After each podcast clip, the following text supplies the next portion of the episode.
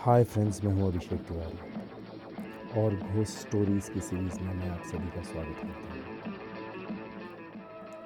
इसी कड़ी में आज एक और नई कहानी लेकर मैं आया हूँ। कहानी का नाम है, आखिरी चीख। कुछ चीज़ें कभी ख़त्म नहीं होती हैं।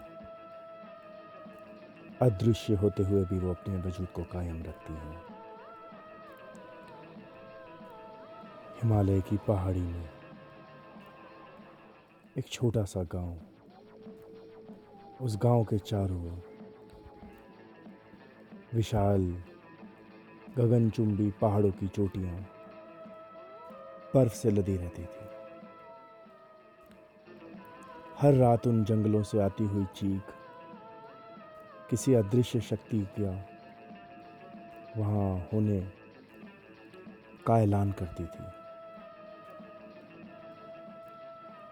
बहुत ही ऊँचा पहाड़ कहीं बर्फ़ तो कहीं बियावान। अक्सर शाम के बाद पहाड़ की तलहटी में बसा वो गाँव वीरान हो जाता था।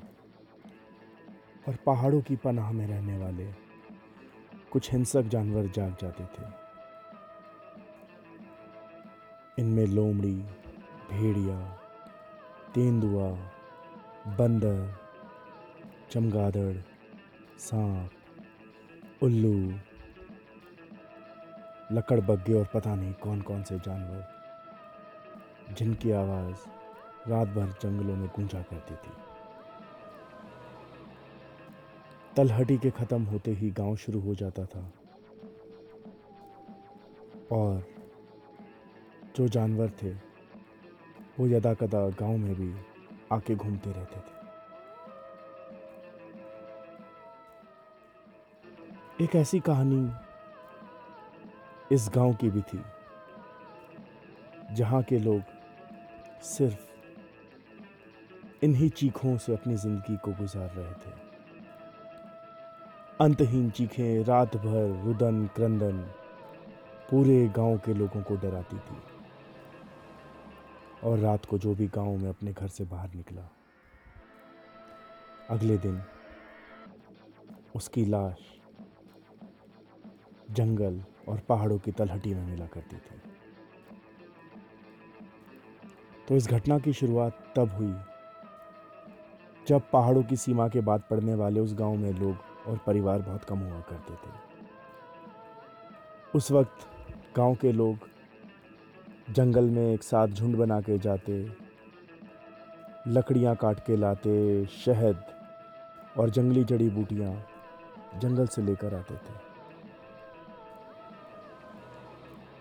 उसी जंगल में एक वन मानुष का परिवार भी रहता था। वन मानुष के परिवार में मर्द वन मानुष मादा वन मानुष और उनका एक छोटा सा बच्चा था। एक दिन एक पेड़ पे चढ़ते वक्त मादा वन मानुष पेड़ से नीचे गिर गई और खाई में गिरते ही उसकी मृत्यु हो गई। उस दिन के बाद से वन मानुष अपने छोटे बच्चे को सीने से लगाकर जंगल में चारों ओर कभी दिन, कभी रात ज़ोर ज़ोर से। रोता रहता, चीखता रहता, चिल्लाता रहता था। एक दिन गाँव की महिलाएँ झुंड बनाकर जंगल में लकड़ी काटने गई थी। उन्हीं में से एक स्त्री को वो वन मानुष उठाकर ले गया। जब मंजू गई तो उस वक्त वो आठ माह की गर्भवती थी। वनवानुष अपने साथ मंजू को क्यों लिया? क्यों ले गया? ये किसी को भी नहीं पता था। उस वनमानुष ने मंजू को कभी कोई नुकसान नहीं पहुँचाया। उसे तो बस तलाश थी अपने बच्चे के परवरिश के लिए एक महिला की। और जैसे ही उसने भीड़ में मंजू को एक किनारे देखा वह उसे उठा के ले गया। पहले तो मंजू को समझ में नहीं आया कि उसके साथ क्या हुआ। पर वन मानुष ने इशारे से उसे समझाया कि वो उसके बच्चे को संभाले। धीरे धीरे मंजू उस बंदर के, उस वनमानुष के बच्चे को संभालने लगी। कुछ महीने बाद मंजू ने उसी जंगल में एक गुफा में अपने बेटे को भी जन्म दिया। और वो दोनों बच्चों का लालन पालन एक साथ करने लगी। जब मंजू का बच्चा एक वर्ष का हुआ तो एक दिन वो वन मानुष से छुप के छुपा के वन मानुष के बच्चे और अपने बच्चे को लेकर गाँव में आ गए। जंगल छोड़ के भाग गए जंगल से गाँव पहुँचने के बाद, गाँव वाले मंजू के साथ, एक वानर जैसे बच्चे और एक इंसानी बच्चे को देखकर हैरान थे। मंजू ने अपनी कहानी पूरे गाँव वालों को बताई। गाँव वालों ने पूरी कहानी सुनने के बाद उस वानर के बच्चे को एक कंबल में लपेट कर उसके ऊपर डंडों से बौछार कर दी। मंजू और मंजू के बच्चे को भी उन्होंने मंजू के घर में कैद कर दिया। मासूम सा वो वानर का बच्चा, वन मानुष का बच्चा इंसानों के हाथों मारा गया।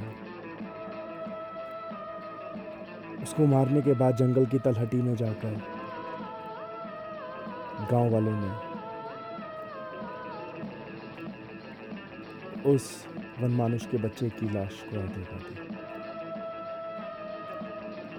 इसके बाद मंजू हर दिन रात के वक्त अपने घर में ज़ोर ज़ोर से चीखने चिल्लाने लगती, पूरे दिन भर सोती और पूरे रात को चिल्लाती। उस वन मानुष के बच्चे की याद में आखिर थी तो वो भी एक माँ जब मंजू गाँव में चीखती, चिल्लाती, रोती तो वहाँ जंगल से उस वन मानुष के चीखने, चिल्लाने, रोने की आवाज़ें आने लगती क्योंकि वो दोनों समझ चुके थे कि वो क्या खो चुके हैं। रात को गूंजने वाली दोनों की चीखें गाँव में हर एक को परेशान करती थी। किसी को भी चैन से सोने नहीं देती थी। और यह सिलसिला तब तक चलता रहा जब तक मंजू की मृत्यु नहीं हो गई। हालाँकि मंजू की मृत्यु के कुछ दिन पहले वो बड़ा बंदर भी मर चुके थे। उस वन मानुष का भी देहांत हो चुका था। मंजू उस बच्चे की मौत का जिम्मेदार खुद को मानने लगी थी। और पागलों की तरह लोगों से कहती कि अगर वो जंगल से घर वापस नहीं आती आज वन मानुष का बच्चा ज़िंदा होता ज़िंदा होता